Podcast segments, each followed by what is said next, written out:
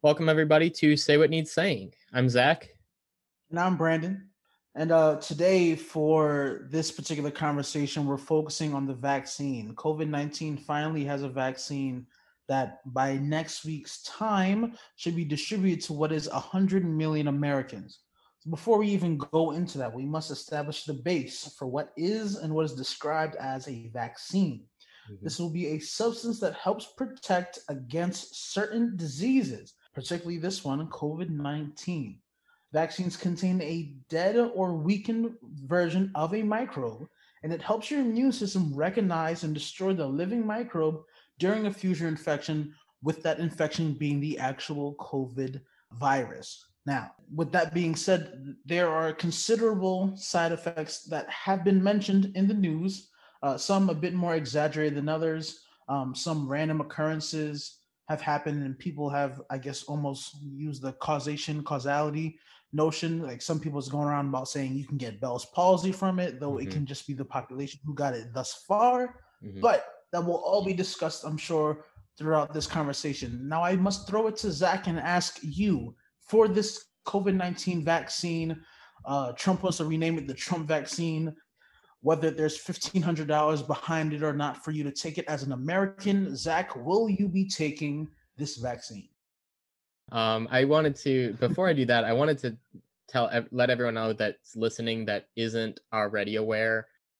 Tell, tell everyone what you are exactly, just so that they understand. Like, obviously, we're not pretending to be experts to understand everything on this, but in this particular instance, you do have a bit of credibility given that you're in the medical community, right? Like at least on some level. What do you do for anyone who's listening that doesn't actually know what you do? Oh, um, I'm a surgical neurophysiologist. Uh, what ha- so what that boils down to is when surgeons, when neurosurgeons do specific spine or uh, anything around the, the nervous area type surgeries, my job is to make sure that during while they do the physical aspect, I look at their nervous structure, the EEG aspect also of their brain, and just how their muscles are corresponding. So, say for instance, the surgeon is working within the spinal cord. He may hit a nerve or may even damage a tract. And my job, what I'm able to do is see in regards to what he's doing, what muscles he may be damaging. And I relate that information, we create that back and forth communication to make sure that whatever he's doing isn't too detrimental to the patient's nervous system what happens is I stimulate some areas on their wrists and ankles, record it from the brain, set the baseline. Anything that deviates from that, we alert the surgeon. Yeah. yeah. And that happens with anyone. So there's we have COVID patients as well, and we have to increase the level of precautions because like they even tell us uh, extra precaution when they're drilling and the bone, you know, the bone fragments are going into the air. You have to wear mm. eye um, glasses. You even have to wear uh, the masks especially change clothes, change garments, all that stuff. So. Interesting. Yeah. So yeah. So with say what needs saying, we pretty consistently want to make it clear that we're not legal experts. We're not, you know, experts on a lot of political experts and things. But at least in this case, Brandon has a, a little bit of experience in the medical field, and I have a little bit of experience in neuroscience, and well, as does Brandon. And so hopefully we can bring that perspective and hear other people's um, as far as to answer your question, am I taking it? I, I'm still not sure if I'll be forced to take it for my job. My lab is in the Kellogg Eye Center at Michigan, um, and there are patients there. And so we're not, obviously, we aren't dealing with patients ourselves, or at least I'm not. But since they're in the building, I wouldn't I wouldn't be surprised if there was something forcing me to do it with that. If that happens, I mean, I'll do it. I'll I'll list um I'll take the vaccine then you know i'm not going to fight it in that case.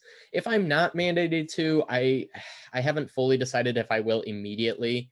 Um i may wait a little bit but that being said we're already getting some info from the uk and other places.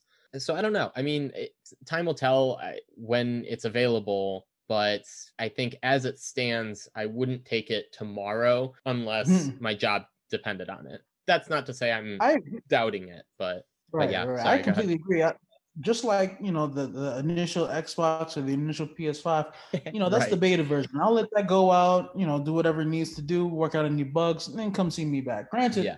it might be mandated just like any old flu shot for us, but uh, and granted, I would have to take it. Uh, yeah. but we'll definitely see. We'll be interested to know what all of you think too. So let us know in the comments whether you're listening to us in the Zoom chat um, or if you're listening to us on one of the streaming platforms. Be sure to let us know in the comments what you think about the vaccine. Are you going to be listening to your job if you get mandated to take it? Are you going to be taking it? Are you going to wait? You know, what, what are your thoughts on it? Are you going to be taking it? Um, let us know in the comments wherever you're listening we do have a couple of comments coming in on the on the Zoom chat. Oh yeah, uh, the first one says, "Is it the Operation Warp Speed, the one, or are we getting, or are we that we're getting, or the Pfizer vaccine?" I think we're gonna have the Pfizer one distributed for initially, or are yeah, other companies not going to be competing?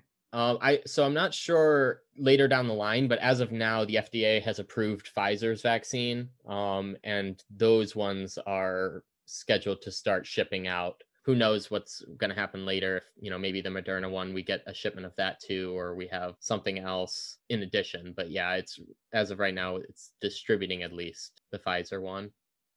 So someone said there is no Operation Warp Speed vaccine. That OP was just to help to speed up the testing process and assist manufacturers in bringing any viable vaccine. The other comment we got was that there are any risks with a mRNA vaccine, asking if it's a first. Um, and so, mm-hmm. yeah, it is the first, like the, the next comment says, it is the first widespread use of it. Um, and they have been working on them previously.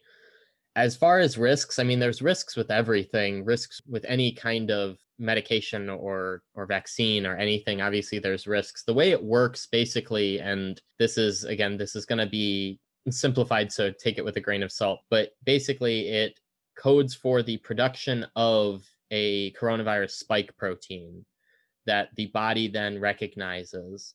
And once the body recognizes it, the immune system trains to attack that protein, that spike protein. Then, if you were to encounter coronavirus later, when it encounters that spike protein, it would attack and, and kill it. Mm-hmm. So, as far as risks, um, there's a couple big ones that have been out there that are probably not actual risks that we wanted to go through um, and talk about. The big mm-hmm. one, Brandon had briefly mentioned a couple of them. Um, the big one specific to the type of vaccine is people are concerned about infertility risks. That's basic. So the basically that one is a concern because the well, let me back up. So proteins are made up of amino acids. Those are the building blocks of the protein. So each protein is a sequence of amino acids. Mm-hmm. So the way that antibodies work is that they target a particular sequence of amino acids, right? And so mm-hmm. the concern over the infertility concerns that had started cropping up around social media and whatnot is that part of that sequence for the the COVID spike protein that they're that it's um, having the body make and then is targeted by these antibodies. Part of that sequence is similar to the sequence of I think it's called it's pronounced uh, syncytin one, which is a it's a protein that's involved in placental development, uh, development of mm-hmm. the placenta. So the concerns were that basically the antibodies will be generated they'll target this COVID spike protein. And because of the sequence similarity, they'll also target uh, syncytin 1 and prevent placental development uh, in, in the woman. And so that would cause her to be infertile. So I'll preface this by saying that's it's very, very, very unlikely that that would actually happen. But I don't like how this has been addressed so far, at least what I've seen so far about it. Um, so I and Brandon, feel free to cut me off at any point if I'm rambling. I just wanted to. no, no, no. I, I would let you. First of all, I loved if anybody uh, enjoyed Bio One uh, One Twenty One. There, there you go. Uh, I was sitting here mouthing it as you continued. I was like, oh, is he not going to mention the? I was like, all right, whatever. Um, but uh, one thing in regards to some of the side effects that people are concerned about is the fact that they'll kind of have COVID-like symptoms, uh, at least a mild form of them, like you'll yeah. kind of run through the disease, uh, the virus, and then you'll get over it. People are like, I, you know, I feel fine. Why would I get that now? But I think America doesn't embody a culture of preventative medicine, a concept that everyone has to face now. Because granted, the conversation of vaccines has always been around, especially uh, when it comes. To, I forgot the name of the celebrity that made it more mainstream in regards to autism and whatnot. But the fact that uh, vaccines now are in, is the main medical concern for every American here. There's a lot. There's a lot you can decipher. At least you have a lot to concern yourself with because you're gonna have to take it, I guess. Within if you're in middle class, I'm not sure how they're gonna mandate it. If they're gonna mandate it, but you know, we'll see. Americans are typically stubborn, so we'll see.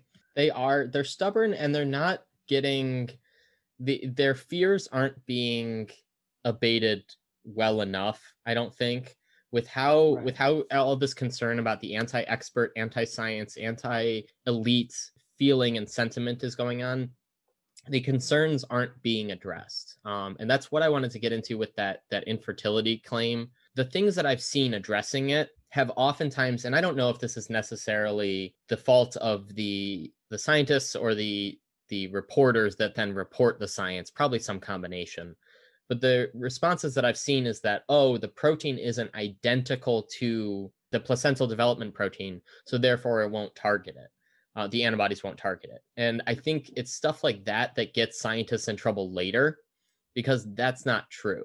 The antibodies do have cross reactivity with other proteins that do have sequence similarity, but it has to be a significant similarity for it to be cross reactive, right? So it, the core of what they're saying is true. It's very, very, very unlikely for that to happen. But that black or white explanation that winds up being the way that it gets addressed oh, it's not identical so it's not possible. That only leads to making things harder to explain later when people are now not trusting you and not trusting that results because it is once someone finds out that it is able to have cross reactivity or cross sensitivity with other proteins then you run into that issue. Um, we have right. one hand up in the chat and i think this is another scientist so i wanted to let him go too. Uh, go ahead whenever yeah, I just wanted to add that whose responsibility is it to understand or disseminate this information? So right. I think it's good to establish that that part first. I think the responsibility lies on everyone to for scientists to disseminate the correct information, for government to make sure that the information is widespread and follows public health rules, and mm-hmm. for people to have some basic understanding of how risk works and it's demonstrated that people when when there's negative risks people tend to overestimate that. Um, if let's say there's a 0.1% risk of death uh, i'm not saying that's the case for for this vaccine but with any any uh, any medicine mm-hmm. people tend to overestimate. And conversely if there is a 1% chance of winning a lottery people tend to uh, overestimate that too in terms of the chances. So there's a there's a biases in human cognition that need to be accounted for. There is um, problems of scientific communication. All this information that you just mentioned, Zach, in terms mm-hmm. of cross coding of proteins, that is not easily disseminable. Like you right. can't necessarily communicate that very easily. So we, we need to have that understanding and and just establish that yes, because of the flaws inherent inherent to how people's jobs work and also biases in human cognition, there will be a certain percent of the population who will not get the vaccine or mm-hmm. they might be opposed to it. Now, the now the factor that we need to consider is how much of this uh, is loud and how much of this people uh, should be fearful of. Yeah, th- th- those are just my thoughts about this.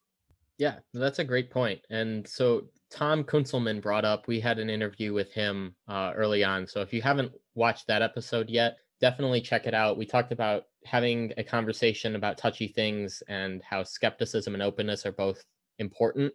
One of the biggest things he brought up that stuck with me is he asked me, he's like, What's paying for your schooling right now? I'm like, Oh, well, I'm on a grant. He's like, Okay, where, what's the grant from? I'm like, Well, it's an NIH T32 grant, it's an NIH training grant. He's like, Okay, who pays for that? I'm like, taxpayers. and so he's like, you see where I'm going. I'm like, yeah, exactly. So as scientists, I agree with you. I think we have some level of responsibility because it's literally taxpayers' dollars that are paying for a lot of our education, for a lot of our training and things like that, and for us to do this stuff. But I agree with you that other people play a role too. I don't know, Brandon. What do you think on on disseminating information? Like, who who do you think has the biggest roles in that? Well, I'm sure from the, the, perspectives, or at least from the instructors at Baldwin Wallace, uh, they say that neuroscientists are the worst at describing research information. And doctors have had a interesting reputation at poorly relating uh, information to their patients. Mm-hmm. Um, granted, is it you know in my head, you know, I would think maybe this the, the director of the CDC would come out, make a generalized type explanation, addressing the you know ten main questions. You know, on almost every major media platform, they can do that. The same way how they did voting when people kept calling and you know sending information through the mail I would say do that. I think they need to take a different approach to this because mm-hmm. everyone has to take this. This isn't just anybody under two or at the age of two. And no one American, at least generally, no one American is smarter than another American in regards to this vaccine. Is it the doctor's responsibility? I think so. Am I going to entrust every American to do the proper due diligence in regards to research and to look up the information? I don't think so. And that's not to say I don't have faith in the American, the average American to do that. They haven't done so thus far if you were to look something up on the internet, right? You're mm-hmm. opening yourself up to things that you're not even sure if it's true or not, biased or not, credible or not. So if you you can go online and look up information that says that points you directly to saying this is nonsense, a scam, um, it will tarnish your brain and put chips in your body. Then you go to the doctor and say, I'm not taking this because it put chips in my body. Well, I did the research. You did the research. What makes you more credible than I? And I've heard that argument numerous times online. Mm-hmm. You know, there's people saying, I remember one person that caught pneumonia from COVID. They were like, it's amazing how people think you can get pneumonia from COVID. In my head, that's a ridiculous question, but I guess to them, that's the research that they found. That's the information that they uh, looked up and, you know, boiled down to their understanding. So I think there's a responsibility on the doctor's end, but even that alone has some, some history in regards to doctors and relaying right. information to their patients. So uh, we'll see. We definitely got some comments mm-hmm. uh, in the chat that I didn't, I didn't want to get lost. One yep. of them says, uh, "That's how the flu vaccine works." That I was talking about. Um, I was uh, referencing side the effects. side effects. Mm-hmm. Yeah, it says you kind of feel like crap afterwards. Another one says, "Do I have increased risk of a heart attack? Like if I'm fat, am I safer to avoid people or take the vaccine?" That's an interesting question because yeah. someone said, you know, should there be mandatory vaccines? And I said, no, there's there there doesn't need to be mandatory vaccines because other countries didn't have to mandate a vaccine for their countries to go back to normal. Like Australia is roughly back to normal, New Zealand's roughly back to normal. A couple of countries, several countries are you know back to normal from the same COVID experience that we have, but we can't necessarily enforce a lockdown and a proper supplement from the government that would allot for a true lockdown, not just a two week and then back to normal. Mm-hmm. Like to tell people to go to work and then don't go out after that kind of defeats the purpose. You know mm-hmm. what I mm-hmm. mean? So I'm not sure. Granted, again, we must reiterate we are not the experts here, but yeah. I think it is safer to go with the vaccine just because of the sheer numbers that we're seeing. Uh, even during the podcast just now, I just got uh, two more surgeries added tomorrow, and all COVID positive. So it's definitely definitely something to consider in regards to the vaccine. Another comment yeah. we had is it's hard to dumb things down for some folks. Ha ha. yeah. I agree. I mean, yeah, that's that's been. I mean, people take classes on that. I'm sure Zach, you can attest to trying to take your concepts that you uh, work with, whether it be undergrad or graduate school, that you have to boil down or shorten and explain it to the masses. So, right, um, I completely agree. And then the last one we had here on the Zoom chat was I think it would be difficult for them, though, to put out a statement like that, seeing as how they can't know the long term effects of this, of course. Mm-hmm. Uh, that's a chunk of the questions. What will this do to me two to five years down the road? They can't exactly say, quote, we don't know. Now, granted, that may be true, but we have information like that on vaccines that are out now, and people are still questioning that. So I don't mm-hmm. think it would matter one way or another what would happen then. I think we're just trying to solve the now issue, but yeah. we seen what solving the now issue means. You know, 2030, you're sitting now watching the wheel, the wheel of fortune, and you're saying, uh, did you take the COVID 19 vaccine in 2020? You can be subjected to a large sum of payment. You know what I mean? So right. uh, you never know. You never yeah. Know. Well, and that I wanted to touch on that last comment too. For that reason, is I think it depends on what that person means by "Am I safer to avoid people or to take the vaccine?" I mean, how much can you avoid people?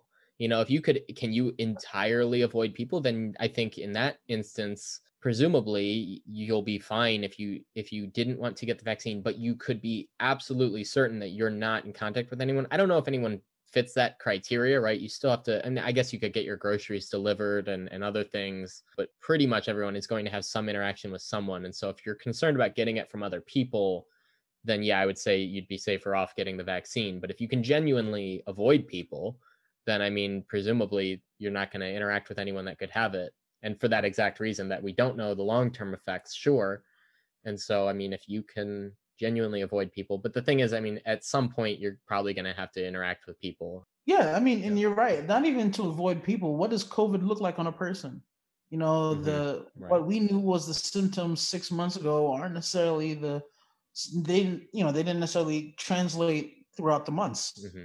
people who don't get vac doesn't vaccinate their kids they their kids can't know to avoid a kid who didn't or does have polio, so to speak. You know, you right. know, that's kind of like uh, a great theoretical idea, but the more practical idea is to take a preventative measure. That's what I'm saying. Preventative medicine is not a concept that's as generalized. Right. Um, we've got one hand up that I wanted to get to. Go ahead whenever. Yeah, um, I just wanted to add another factor that might play a role in people's distrust of the vaccine. Mm-hmm. We've seen this logical fallacy when people were dying from COVID as well. So let's let's take a case, example case of person X died from COVID and looks like they had a stroke. Now, if you take in, in the random population, a sizable proportion of that population will naturally get strokes without any getting COVID, for instance. Um, and so that is not the natural base rate is not accounted for when that person got COVID and, and died. And there's no real way to know this unless you do a randomized trial to see how many people actually got strokes and how many people didn't.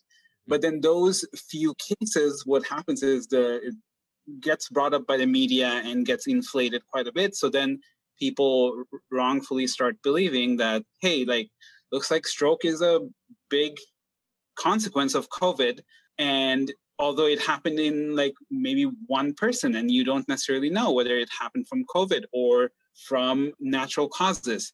Right. now you can say the same thing about the vaccine itself. Let's say someone takes a vaccine and a few days later they get a stroke or something else.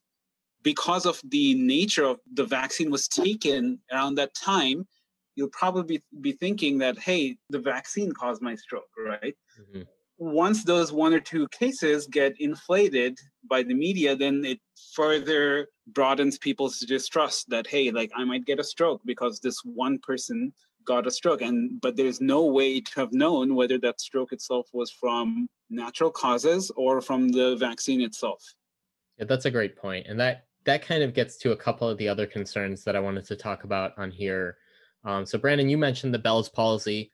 Um, so people were concerned about maybe getting Bell's palsy as a result of getting the vaccine. And so that one, so four cases did get it, um, did get Bell's palsy, but that was the main part of it that is important is that that's consistent with the background rate of the general population. And so basically that means that it's not more than would be quote, I don't want to say quote unquote expected, but it's not an overly large number of cases to where it seems like we should be overly concerned about it. Mm-hmm. And then allergies was another one that people were concerned about because there were two people that I believe they went into anaphylactic shock, but they they had bad uh, allergic reactions at least, and so that kind of got drummed up a little, and now that's a big concern as well.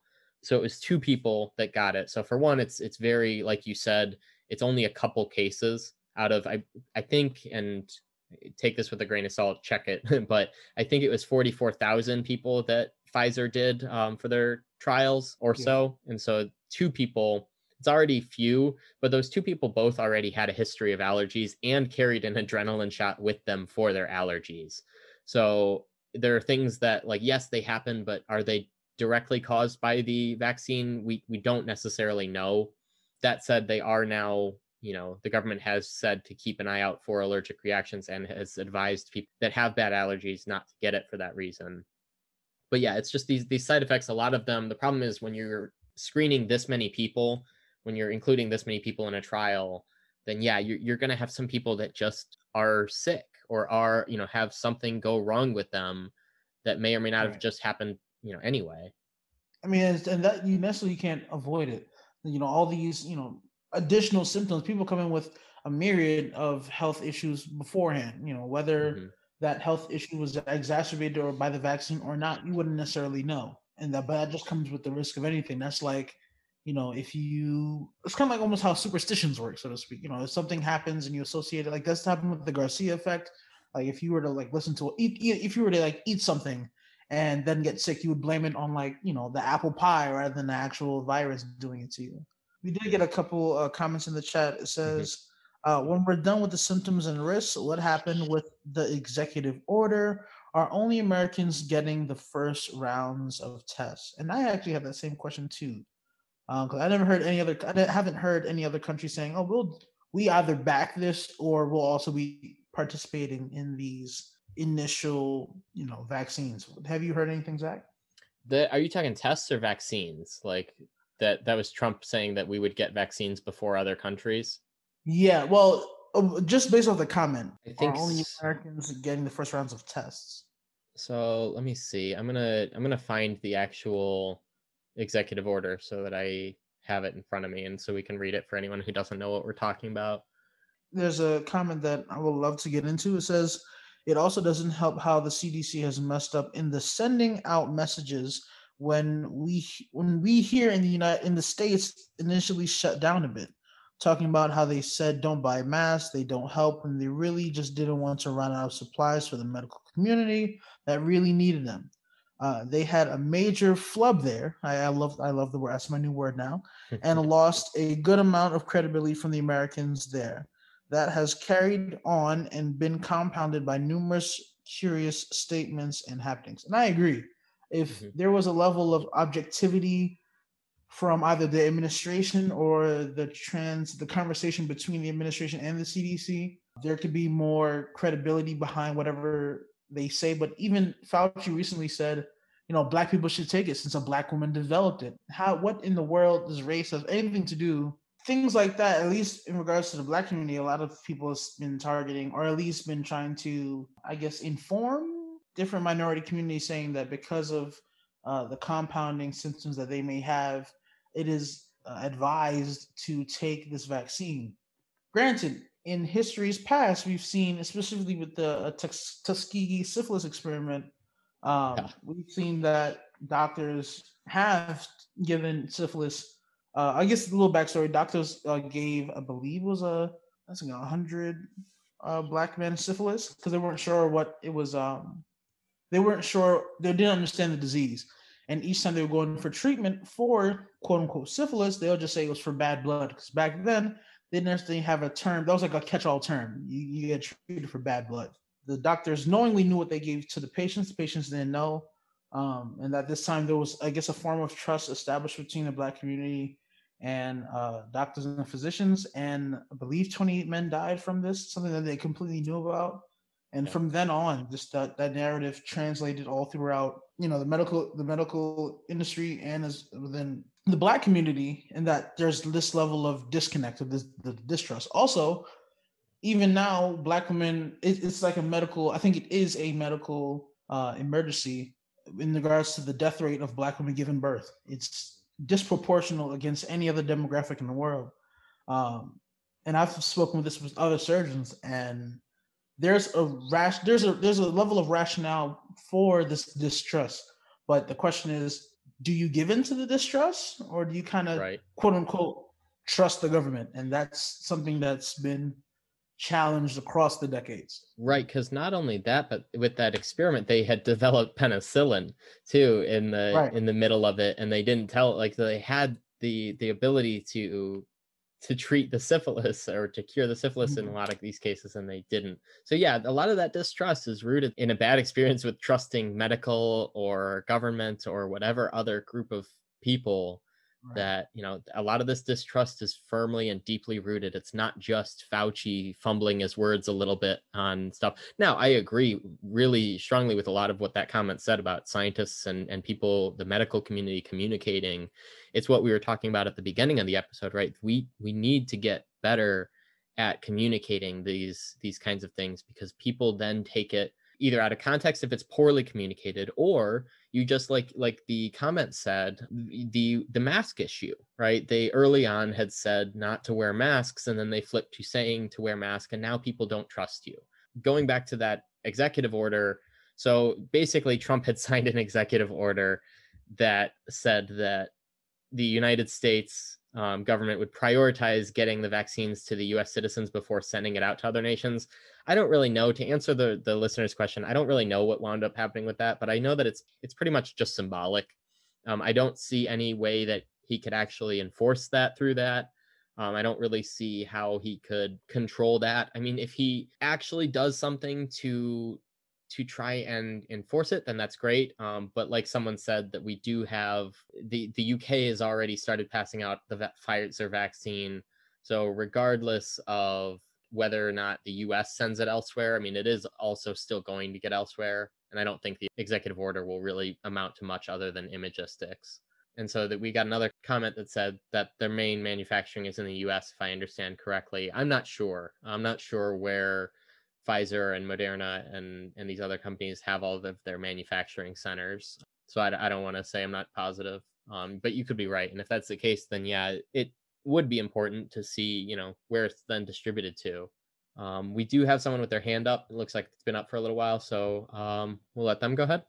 Based on the discussion that we we all had about how complicated, first of all, this vaccine is, mm-hmm. uh, in terms of its outcomes. Even though largely it's it's shown to be protective, but because of the handful of cases we mentioned, that's number one. Number two being the distrust of people of the government uh, because of doing these horrible experiments on people like the Tuskegee experiment that you guys talked about. The environment around this vaccine and in the virus itself, we've noticed that how people have been uh, against, let's say, wearing masks or or um, a variety of other things. For these reasons, I think that mandating, and this is my personal opinion, I would love to hear other opposing views on this, but I don't think the vaccine should be mandated there's a difference between mandation and, and a mandate and an advisory. So I think there should be a strong public health advisory, whether it be from the CDC or other public health institutions that, yes, take the vaccine. Uh, this is a good thing. Uh, largely, it's shown to help protect from getting this virus. So, yes, take it. But I don't think there should be a mandate from the government level. Mm-hmm. Uh, if there is a mandate, it can be from, let's say, certain workplaces or certain businesses mandating it because of the situations that they have in their uh, work environment. That that is very possible. And if I remember correctly, the other day in the news, I I read about uh, Ticketmaster, which is um, which I've used to buy buy concert tickets and things like that. They have um, they're creating a on their Ticketmaster website um, and on the app. I think for next year they are creating this um, designation where you can say, "Oh, I've been vaccinated or not vaccinated." Uh, when you're buying uh, concert tickets when you're going somewhere so they're, they're they have already created this and they're launch it next year. Uh, so that makes sense. That makes sense because concerts are crowded places and Ticketmaster doesn't want to be liable for pe- a lot of people getting sick. So mm-hmm. uh, that totally makes sense to me, and that can that can happen. Um, but I just don't think that a government, a federal level um, mandate should be there. Yeah, I, I, I want to hear if there's other opposing views to this. Definitely. Yeah. Let us know in the comments well, if you're I, listening I wish live. The, that community were to be able to jump on jump on the pod because definitely is there's a lot of people saying that there either needs to be a mandate. I think you cut out, Brandon. Um, in the meantime, we got a couple comments that I'll address really quick while we wait.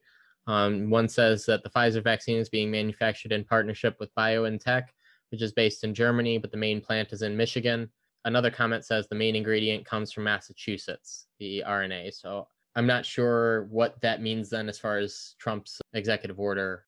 Let us know in the comments what your views on on mandates are. Let us know what you think. Do you think that the government should be mandating these vaccines?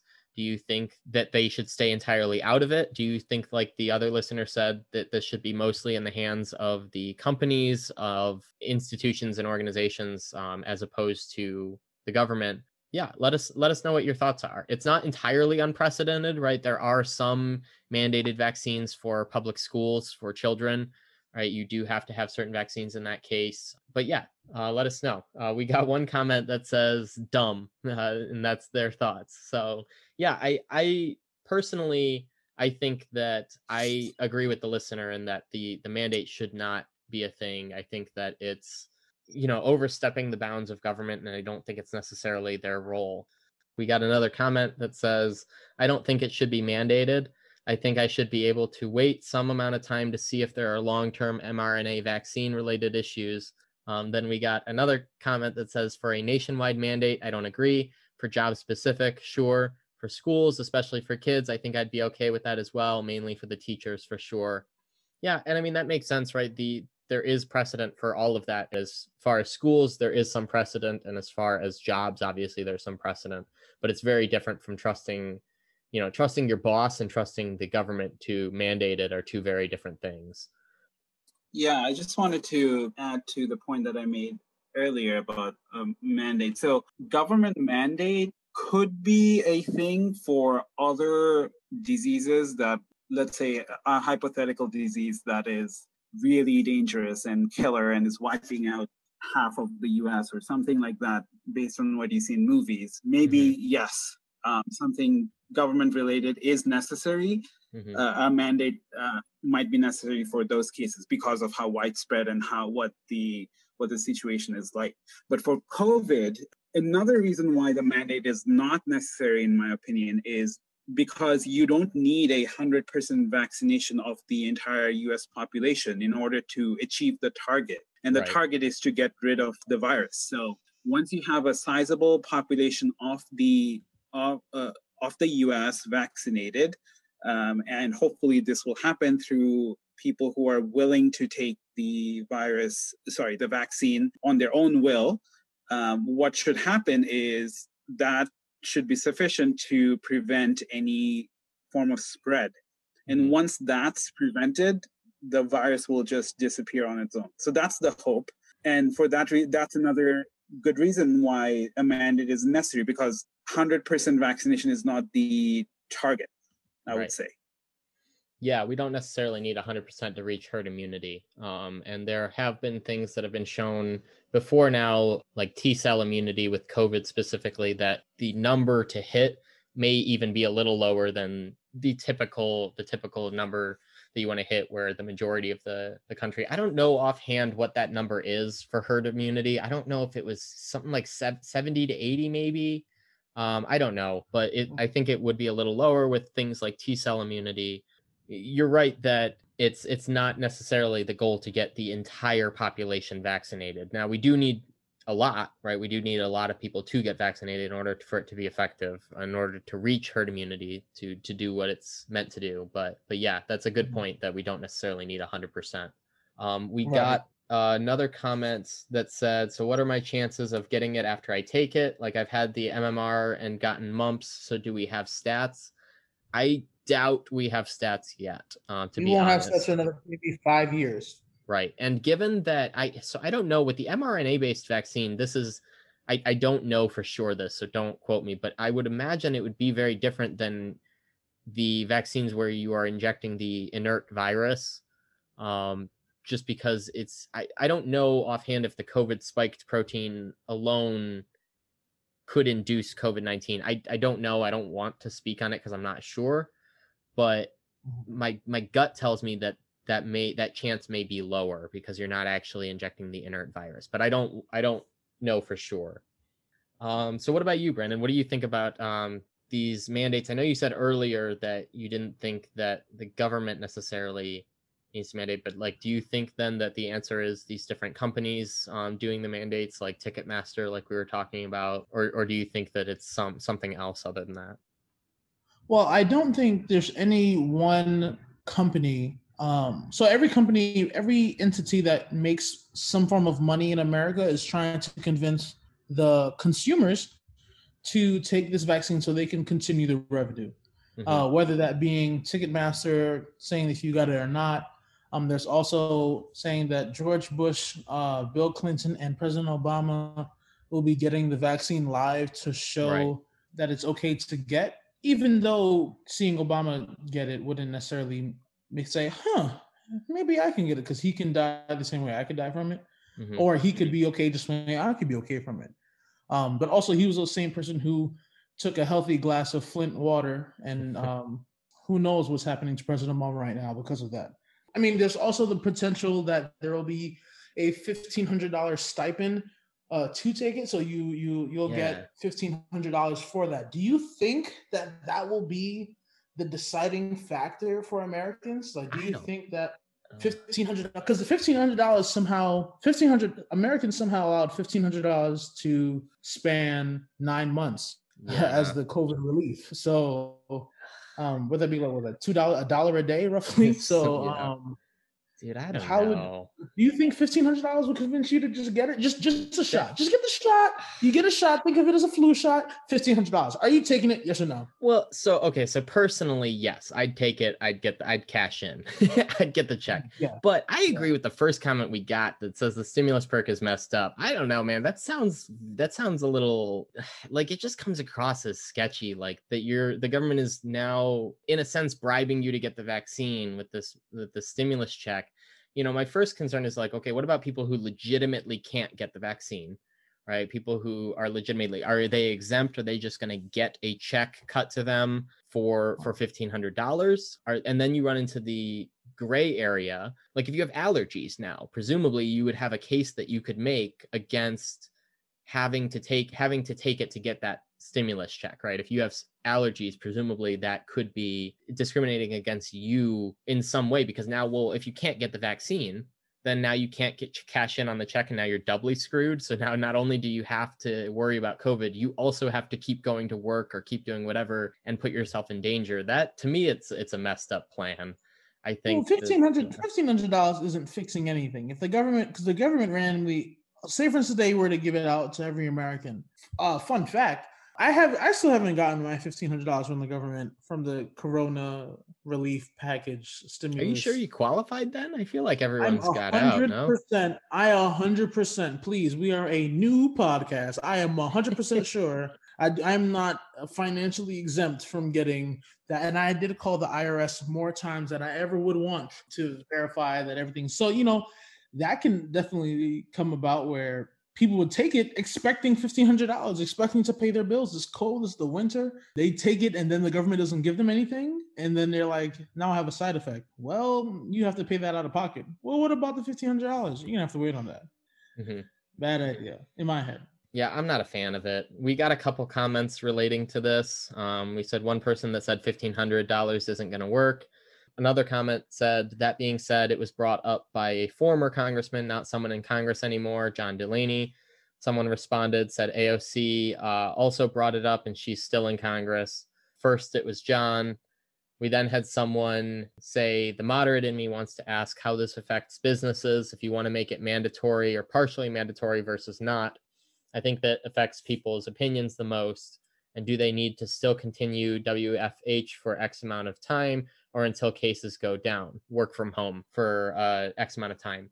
I, I think it depends, right? I think it depends on the business, how it would impact you and everything and what plays into your decision making process. Because I think so for things like, you know, universities and hospitals and things, I'm sure U of M will have some kind of mandate for certain people, but they're not necessarily a business, right? They're a university. For businesses, I could see it going either way, right? If you're going to mandate vaccines it depends on the business, right? Your employees may not be happy, but your customers may not be happy if you don't mandate it from the get to go, right? I find it the same as masks or very similar to masks in that if you mandate masks in the absence of a state mandate, as a business owner, you're making a decision on what your clientele is now. You're making a decision on who you're reaching and advocating right. for. Because if you're if you're going to be, you know, anti-mask as a business and not mandate masks in the absence of a state mandate, you're going to gain some customers. You're going to lose some customers, and I think vaccines will probably be the same. So I think it'll depend mm. strongly on which which kind of companies we're talking about too. Oh yeah. Well, let's dive down deeper into the, the business realm of of uh, the ramifications of this vaccine.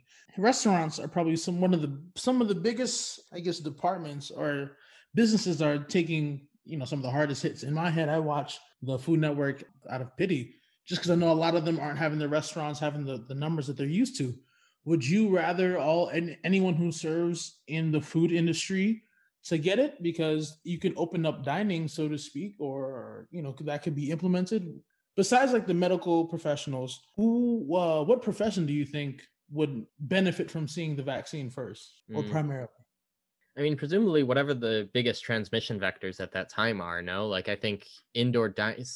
So I don't know, because I mean, the biggest transmission vectors are things like indoor dining and indoor low ventilation areas and stuff like that but it's not necessarily so if you want to talk restaurants then it's not necessarily about the the employees it's more about the clientele right? If the employees are vaccinated sure they're not going to give it to you but the other customers then then you run into that issue. So i think any kind of customer facing business probably won't benefit that much from mandating their employees do it or getting their employees to do it even because there's mm-hmm. they've still got the wild card of the customers. So I think anything that either A exclusively interacts with other people in the company and otherwise interacts with people virtually, you know, some more white collar kind of stuff. Presumably they could vaccinate their whole business and go back to more or less normal operations and not worry about the public and not worry about getting it transmitted from the public or having the public spread it to other members of the public within their business, right? So I think those ones would benefit because they can just vaccinate their entire team on a societal level though i don't know. On a societal level i don't really know if there's any particular business that i could pick out that would more so benefit from having something like this than others just because that wild card of the public you know what i mean? Right. We got one more comment. It says major tech companies were pretty good at work from home prior to covid though. Gm wants to go permanent but i think there is a halfway under their umbrella. Manufacturing testing and suppliers can't do that in a practical way um, and yeah, that's true. A lot of these companies have went kind of full work from home. I think Twitter and Google on some level did the same. And they kind of have that leisure, right? With, as tech companies, they kind of fit that mold of they're more white collar, they're dealing with a lot of people virtually and can meet virtually more easily. But a lot of people can't necessarily do that. Oh, so I wanted to get into the chipping uh, argument. So the the idea that Bill Gates and others are are chipping us with the the vaccine because that one's out a lot. But in May, around 28% of the American population believed that Gates and others were trying to chip us through the the vaccine. So I want to talk about this because this is something that's out there and fairly widely believed. On on some level, a, a substantial amount of people believe in this one. The idea that Bill Gates and or the Gates Foundation or other elites or the governments, um, some combination of these people are attempting to chip, track, and otherwise monitor us with vaccines. And I already am, am imagining that I just gave someone a soundbite, someone on Echoplex or something, just got a just got a soundbite on me saying that. Um, so I want to I want to be very clear that this us explaining this and talking about this one in particular is not eh, this applies to everything we talk about on here really or everything that people say on here. We don't want to take an official stance on these things and we don't want to make it seem like we're trying to push one thing or another. There are a couple things that we want to go through and and lay out so that people understand it. But yeah so I, we wanted to talk about this um, and we did have we have one person that wants to jump in at some point and we'll definitely get to you i promise. But there were two different aspects to this conspiracy that we wanted to jump into and, and kind of explain a little bit so that people understand why this started and where some of the misconceptions are coming from, just in the spirit of saying what needs saying. There's two separate elements to this that I think played a large role in why this conspiracy has started becoming more popular and gaining traction and things like that. There's the idea of RFID chips being in the in the vaccine itself. And there's the idea that you'll be able to be tracked. And so rfid it stands for uh, radio frequency identification. And so basically the idea is that this microchip will be injected into your arm that then they'll be able to track you. So this is a technology right now. This is something that companies there's a company in wisconsin that offered its employees a chip that it's a little rice size grain of rice size chip that they can put in their hand and they can then scan it at the vending machine and and pay for their snacks with this thing. So this I, I don't want to mislead people and say that this isn't this is completely unfounded because it's not I again I'm not backing this up. But that technology is out there, right? They they can do that. That said, it is the size of a grain of rice. And so presumably if you were to go to your local COVID vaccine and get this tracker, it would be a physical bump on your arm that that you would be able to tell, right?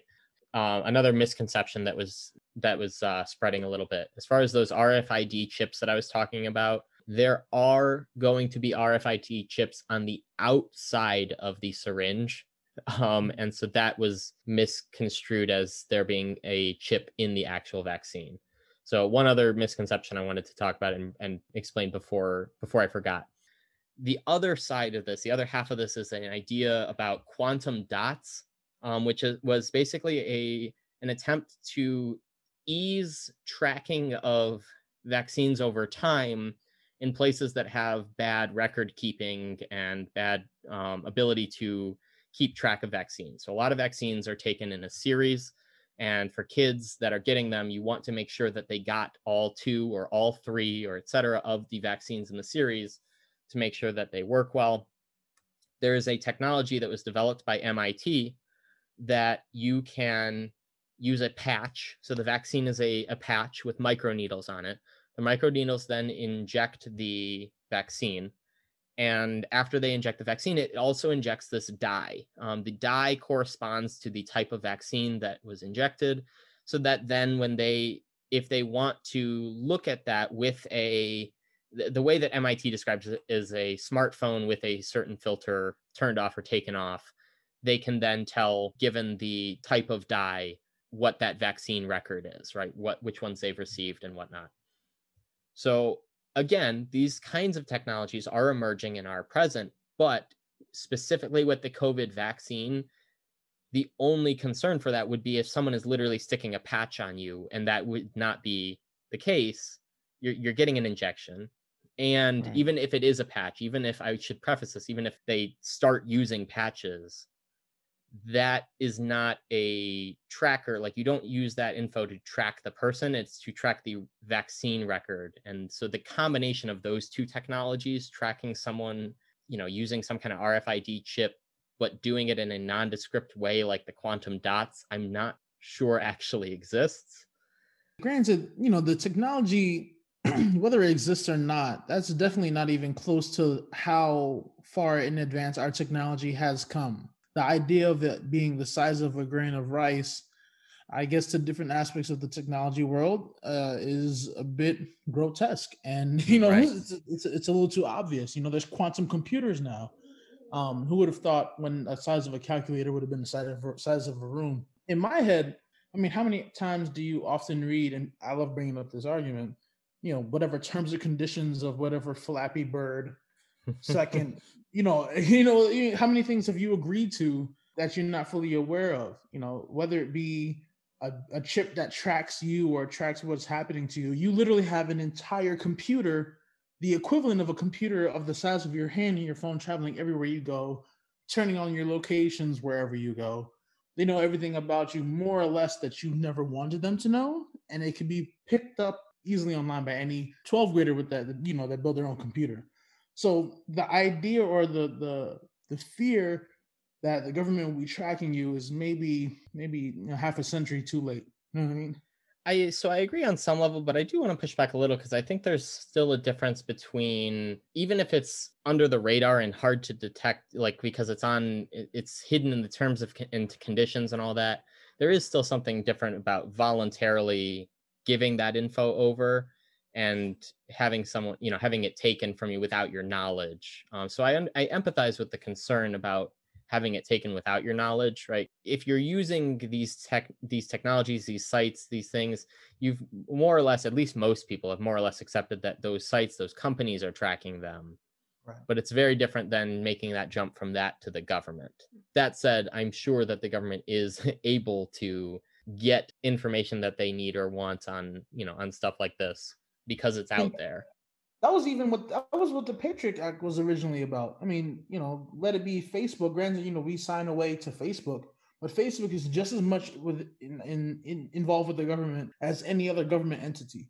Whatever app, I mean, it's like the president can say no more TikTok. You know what I mean? Like that's mm-hmm. a, there's a reason why that's possible is because they're connected directly to any information. Even in schools, uh, you know, I went to a high school where the social media platform, if you were to use the word bomb or school or gun, your Twitter will be found and you'll be expelled from school almost immediately. You know, mm-hmm. and that's just because that communication, that line of communication exists. We got a couple comments that I wanted to get at, and someone had their hand up that we can jump back to them too. I didn't want to miss them. So we had one comment that said, Why is it Bill Gates? Why him? Other tech, tech companies exist. A lot of that is because of the Gates Foundation's donations. So the Gates Foundation directly donated to that MIT project, the quantum dots that I was talking about. The, uh, the Gates Foundation did directly donate towards funding that project and projects like it.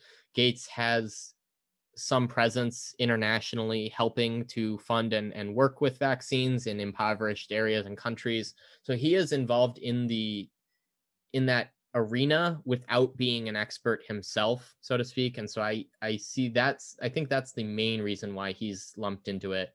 Plus he's just super rich and one of the elites that are often lumped into these kinds of potential conspiracies because they have the means and the money and the you know all of that. But i think the largest thing is the presence of the gates foundation and what they're actually donating towards. We got one other one from someone else that said um, the president can only temporarily say no more tiktok congress would overturn that. And i think that's probably true. I think you know executive orders only have so much power including with something like that.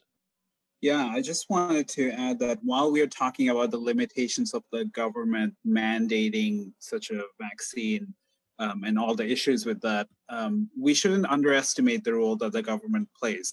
I think the government does play uh, a big role in this case, which is, in my opinion, a lot of public, good public health campaigning, potentially also assisting assisting uh, companies with dissemination of the vaccine.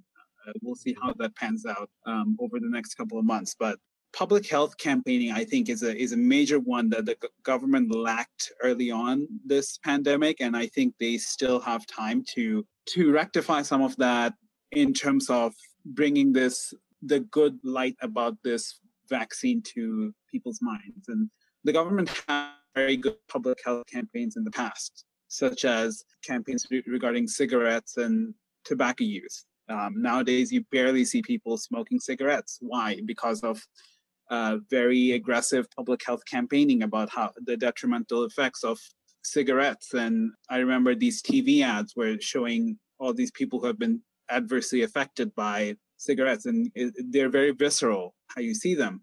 Mm-hmm. mm-hmm. And and I think the government does have a role in that that they can they can have a successful public health campaign, uh, making people aware of the vaccine and also potential side effects being upfront with that. Mm-hmm. Um, I think Fauci can play a big role in that as well, uh, regaining trust of people mm-hmm. and just also drilling into people's minds that right now, as of today, we've had 296,000 people who have died from this virus. It's not uh, it's not a small number. Like it's on par with uh, with major events that we've had. It's it's it's close to World War II uh, deaths. It's way beyond World War One deaths. It's it's greater than a lot of the previous pandemics have had. Uh, not the 1918 um, flu pandemic, which was much larger than this and resulted in a much higher scale of deaths. But this number is not unsubstantial. So we need to, people need to be aware of this, that lots of fellow Americans have died from it. And we need to do our best to protect ourselves. I think if this message was there from the beginning, we wouldn't see a lot of this divisiveness around the virus, mask, mask wearing, other mm-hmm. things. Um, it, it, would really have made the country, I, I, think, unified. And I remember this that somewhere I read online that what brings the U.S. together is some form of, sadly, some form of foreign attack or some form of enemy attacking us. That's what unifies the country, which is really sad that it, it comes to that. But this this could have been an opportunity to bring the country together, right? It's it's a it's a foreign, invisible virus, like Trump likes to call it, uh, the China virus, and and it it it it did affect Americans all across the board, uh, regardless of what your race, age, any other demographic. So, so yeah, I, I just urge if any public health officials are listening to this podcast, I just urge that there, there, there should be a, a very good public health campaign in regards to this vaccine. Yeah. Well, and stop politicizing it. Stop both sides, right? Both sides need to stop politicizing this whole issue. You know, I'll concede that Trump absolutely has had a lot of awful rhetoric surrounding COVID and treatments of COVID and, you know, the medical community. The the other side isn't immune to this, right? Andrew Cuomo early on in all this overtly told people that they should be skeptical of it if it comes out of the Trump administration and then recently has said that we need to you know combat this skepticism in people it's like well where where did both of these sides think that the skepticism is coming from between trump downplaying covid and talking out his ass about treatments and things and then between kamala harris and cuomo and others you know casting doubt on a vaccine that comes out of the trump administration and then flipping before it even before the trump administration is out it's been extremely p- political and partisan. And to address one of the comments we got, we got a question that said, politically, do we expect anything to change with the change of office in terms of what is mandatory? I, I think that you will see an increase in certain things. Biden has talked a little bit about mask mandates. I'm not sure as far as vaccines go. I couldn't see uh, the next administration going towards the mandate area. I think they'll, uh, in regards to the vaccine, I think they'll just go to like a strong encouragement. Mm-hmm. Um, but to your point, Zach, we would want to not to politicize this, but as you know, 2020 allowed everyone to sit in front of the TV a little longer than they normally would be. Right. And to see the word politics and COVID to be associated, just tagging the word vaccine mm-hmm. already makes this something that's already because the vaccines as a whole are already somehow still a, um, a heavily discussed or not discussed at all topic. To make mm-hmm. it co- something that's as general as COVID and something as private as vaccines that's associated with the presidency, and there's still fingers pointing. We're still trying to place a blame when 3,000 people die a day.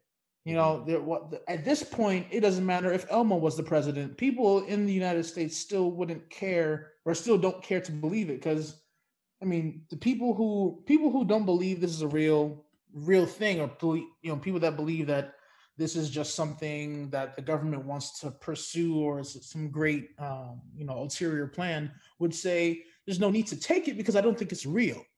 Then there's people who are saying that I don't need to take it because it's a part of this administration, or in spite of this administration, I'm not going to take it, or you know what I mean. So right. it, it be hard for even Americans to because COVID is still under Trump's administration, so anything under COVID would have to be politicized, unfortunately.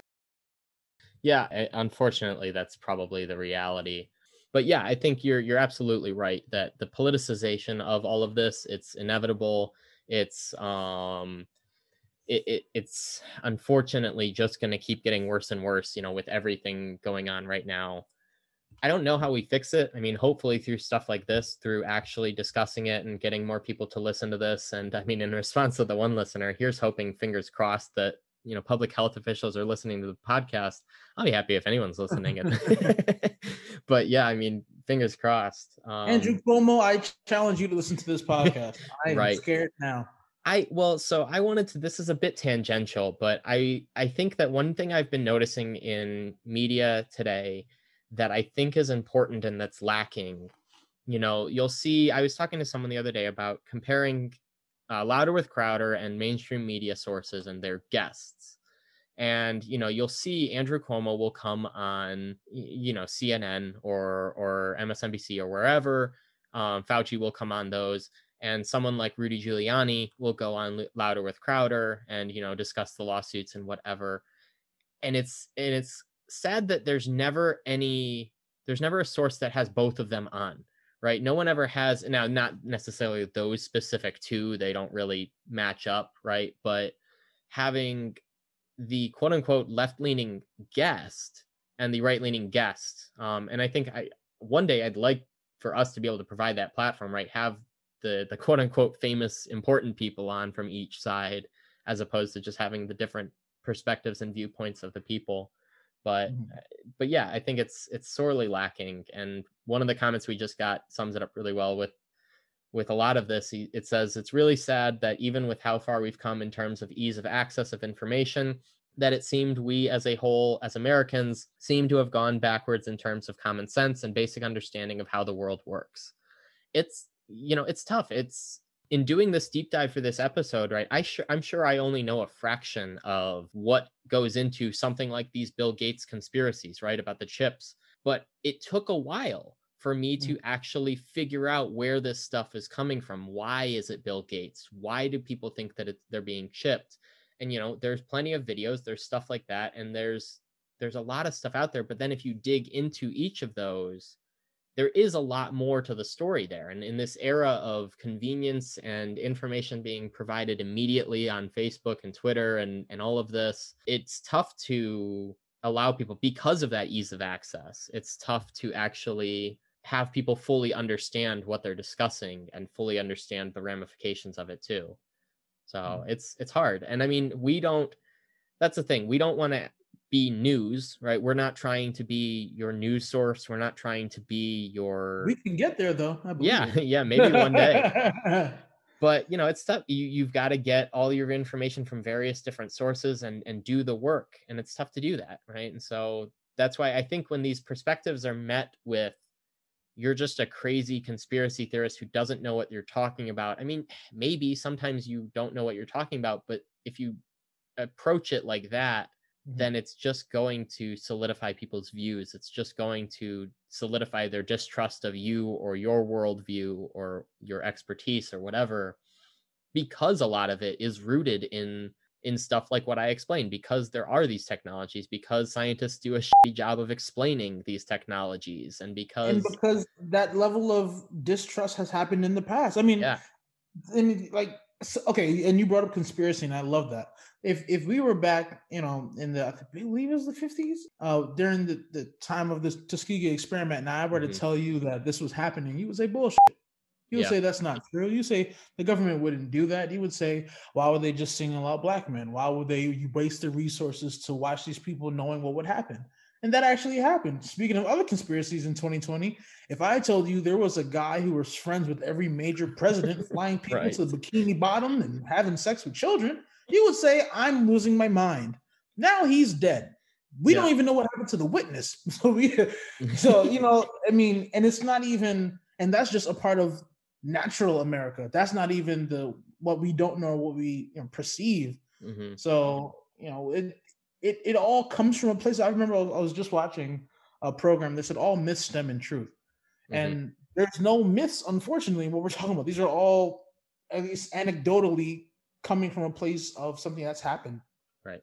Yeah. And so it's hard to challenge it, right? You have to challenge, like, it's okay to challenge ideas, but when you, the second you challenge the person with the ideas, well, now they're not going to trust your, your, your approach. Right. And so, yeah, it, it's tough, man. And, and you're right that so many of these that would have been considered conspiracies wind up being true or wind up being something legitimate that, you know, yeah, sure, maybe QAnon goes extremely too far in saying that there's some satanic death cult that is all pedophilic and and you know the deep state and whatever but there's still epstein's island that happened. That's a that, real that's a real that's not a right. conspiracy that is 100% true they raided the island there's more than enough evidence there and there's right. people still denying that you know we have evidence for almost every at least even in the medical industry, you know, there's there's evidence for these vaccines, but people still say my kid can get get autism. Like I don't, yeah. you know, how do you how do you fight that? And now your kid. I mean, I remember right before, well, in the middle of 2019, there was like a slow rise of of uh, polio, I think, in Oregon. Like, how do you how does that happen in 2019? You know, mm-hmm. how do, how do we even get there? Because people say, hey, whatever I can Google defends my belief, and as a parent, uh, I can choose if my kid gets this time tested. You know, you know, if, if that was the case, then every other person should have uh, you know what they expect to get from the vaccine. But and granted, I was going to ask this question: uh, Is there an age limit to who gets the vaccine to to get the COVID mm-hmm. vaccine? I'm not you sure. Know, do, you have, yeah. do, you have, to wait till two, or is it five year olds don't have to do it since you know children are not as susceptible, but they can be carriers? Like you know. Yeah, I'm not sure. So so many questions.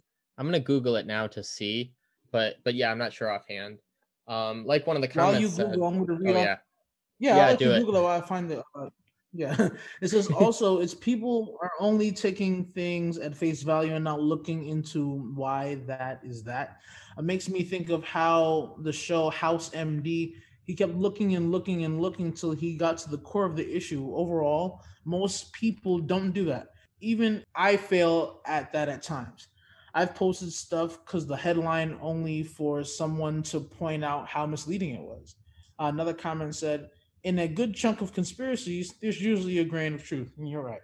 There's usually a grain of some type of validity behind behind you know what we would hear. I think one of the recent ones that I heard is like Medusa. The reason why she had snakes on her head was because uh, back then they thought dreads were snake, uh, dreadlocks were snakes, and I was like, oh, mm-hmm. oh wow, so she was a she was a black woman. I never knew that was like a random thing I just recently learned, but that was you know her that entire you know mythological background has even some grain of truth to it.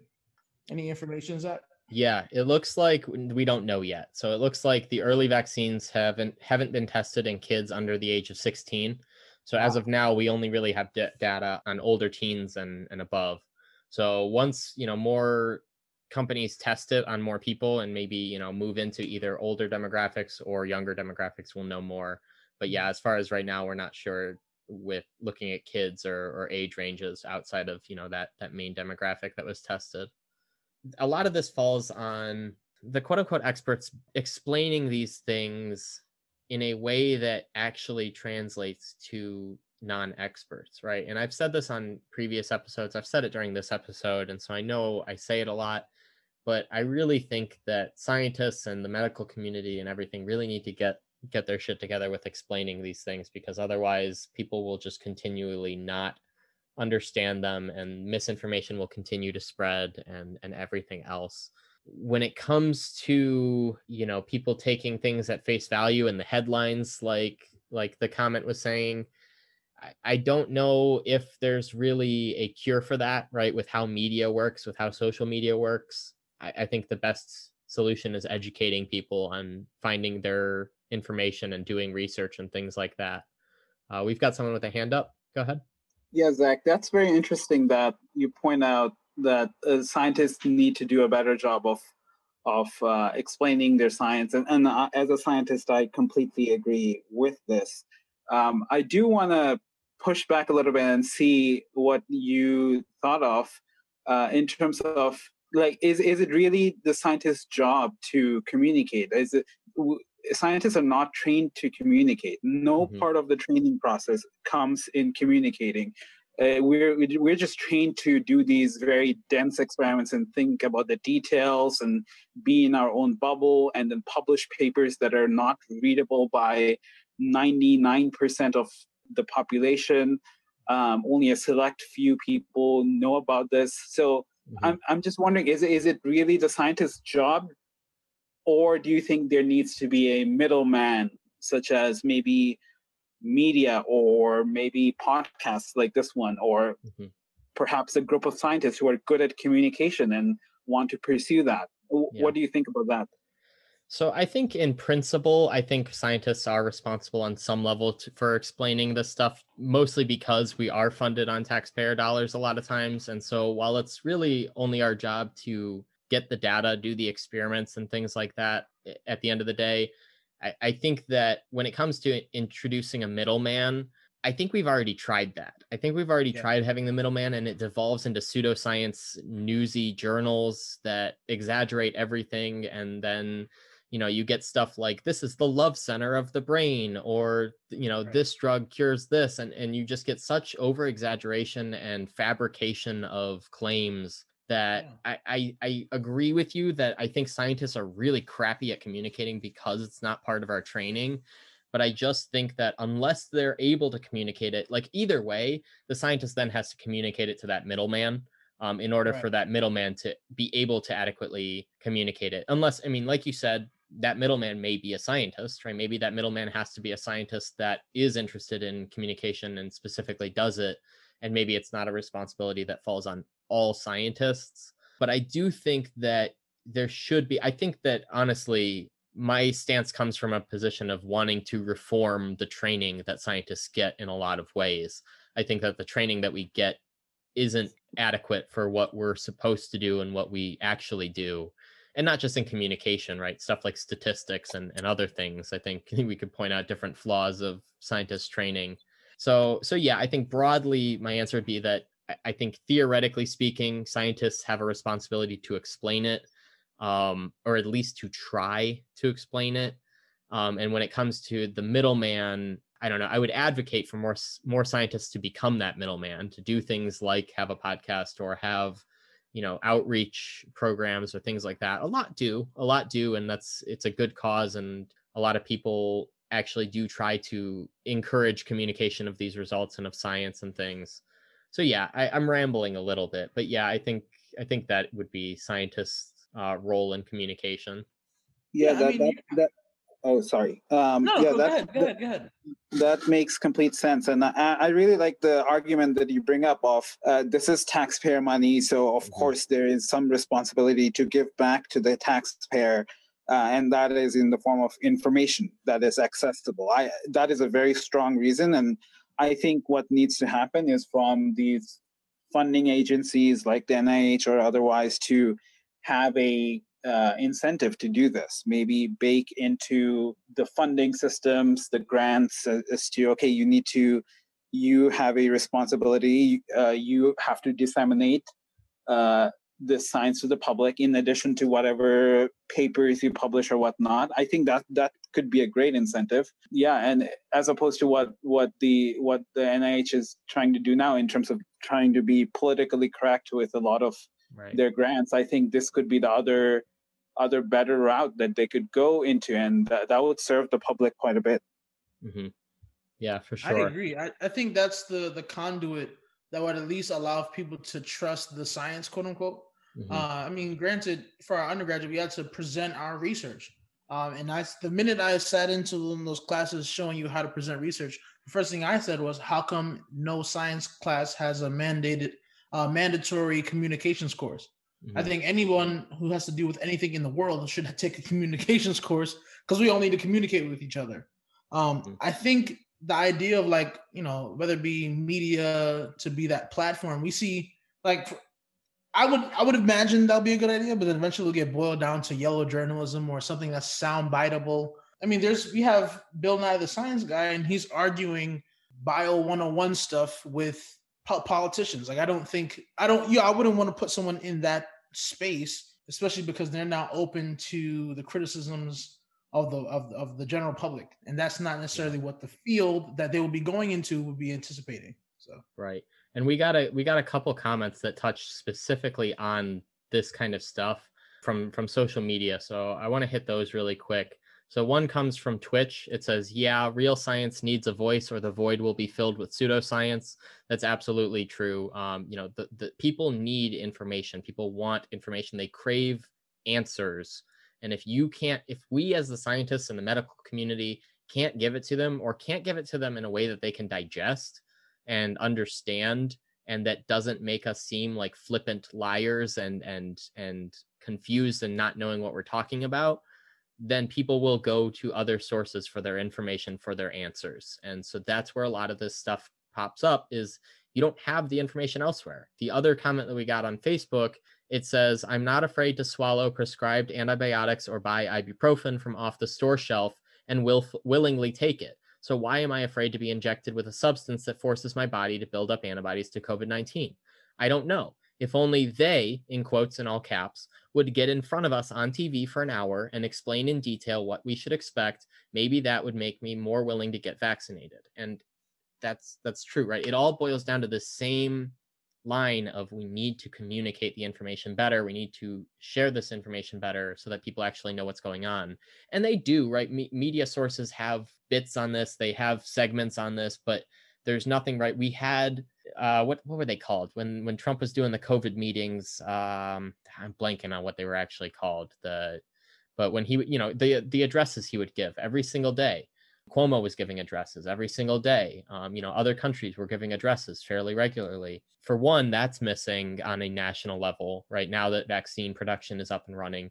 There could be a better attempt to do that. You know, information is up on CDC website, information is up on FDA and, and things like that people aren't going to seek it that that well. And I think one of the listeners had said earlier that that's a big role when it comes to the government is the government is the one that needs to then provide the information that scientists find out and provide the stats provide the data and the the information that we have. And yeah it, unless quote unquote they get in front of the tv and explain it all in detail but in a way that is digestible by the people actually watching that broadcast then then things will spread through the the community that then you know stuff like conspiracy theories will pop up and things like alternative sources of of information that are spreading mistruths and things like that that are rooted in some grain of truth but then go off the rails a little at some point. So yeah i think that these were all excellent points about about scientists and, and medical professionals and all these people communicating these things and it's something that I know I feel passionately about. I'm going to do we're going to do an episode at some point about this. I know I call it the scientist superiority complex that mm-hmm. scientists just think that they they know better and so when they go to explain something a lot of times it comes out as very talking down or or like you're condescending. yeah, it comes across as condescending like you're assuming stupidity or ignorance.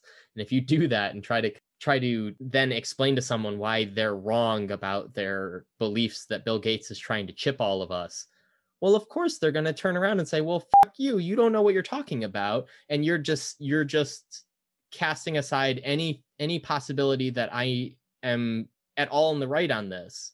And that is only going to solidify their their beliefs and draw them push them further away from believing any source of expertise after that. I don't know. What do you think, Brandon? We've been going for a little while. Do you want to? Is there anything else that you wanted to touch on that we've missed so far? Or I guess I will push so. it to.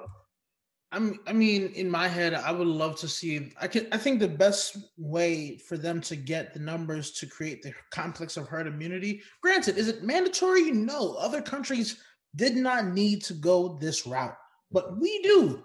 I think the fifteen hundred dollar thing is the best way unless they come out. I think I think too much damage has been done. The name Fauci has been slew like you know dragged through the mud.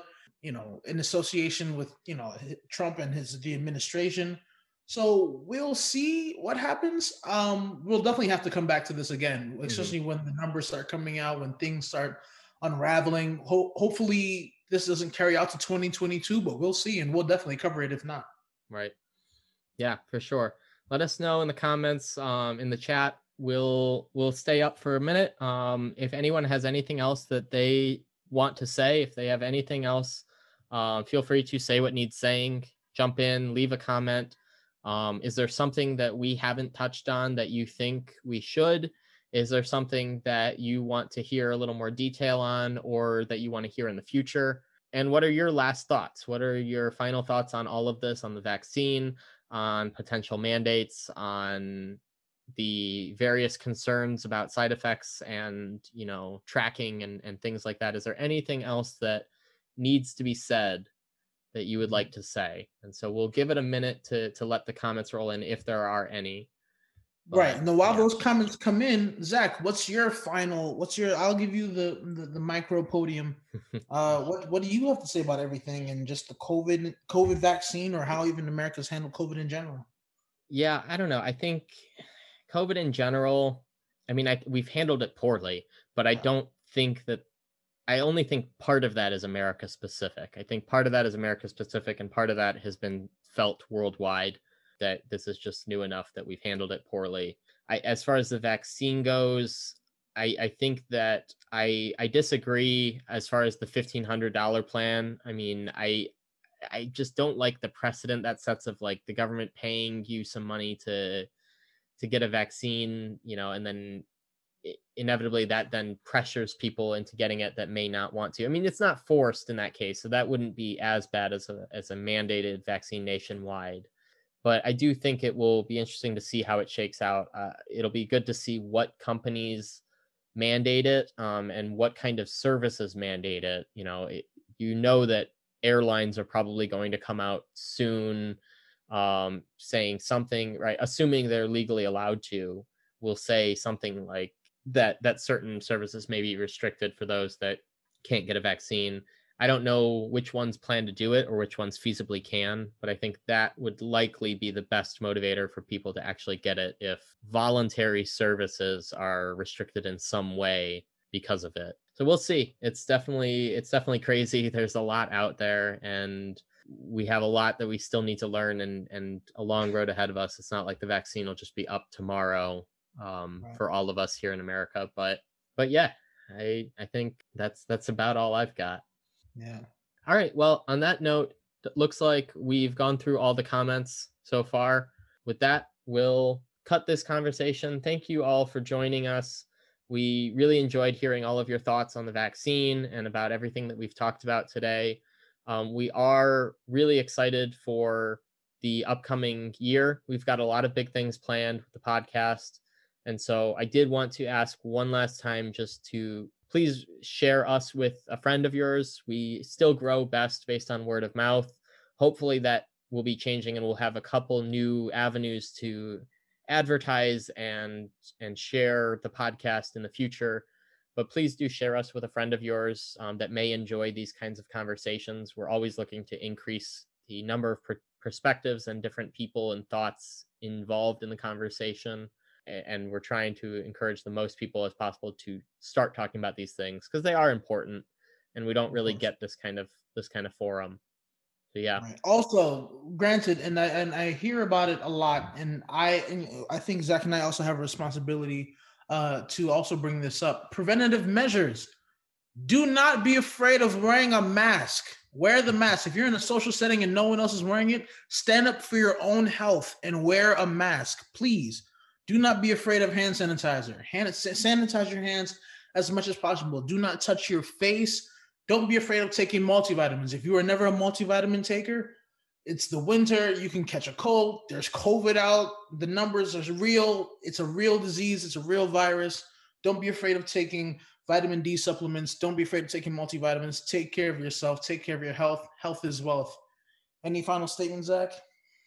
Um, I think you covered it. Wear the mask correctly.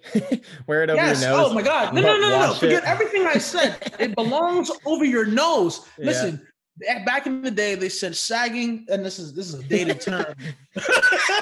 this is a dated term, and excuse me uh, for the cancel. I don't mind it. We're young. So they said sagging with, with black when um, African American kids would sag their jeans. I remember one time you would see people would call the police on kids sagging their jeans. I will call the cops on you if you sag it under your nose. Pick your pick your uh, your mask up over your nose so we can live a little bit longer. Yeah. Thank you. Yeah, over the nose, wash it. Don't just shove it in your pocket. You know all that. Yeah, stuff. please. Oh, and uh, yeah, that's no. it. I'll stop there because I'll go on a rant. All right. Well, with that, we'll call it a day here. Thanks you all for joining us and join us next time for the next conversation on Say What Needs Saying. Stay safe out there. Thanks for listening. If you liked this episode, please remember to like, subscribe, and leave us a five star rating. Also, you can follow us on Twitter at Say What Needs and on Instagram and Facebook at Say What Needs Saying for live updates and sound bites from my actual podcast. Don't forget to continue the discussion. Thank you for listening. Thanks.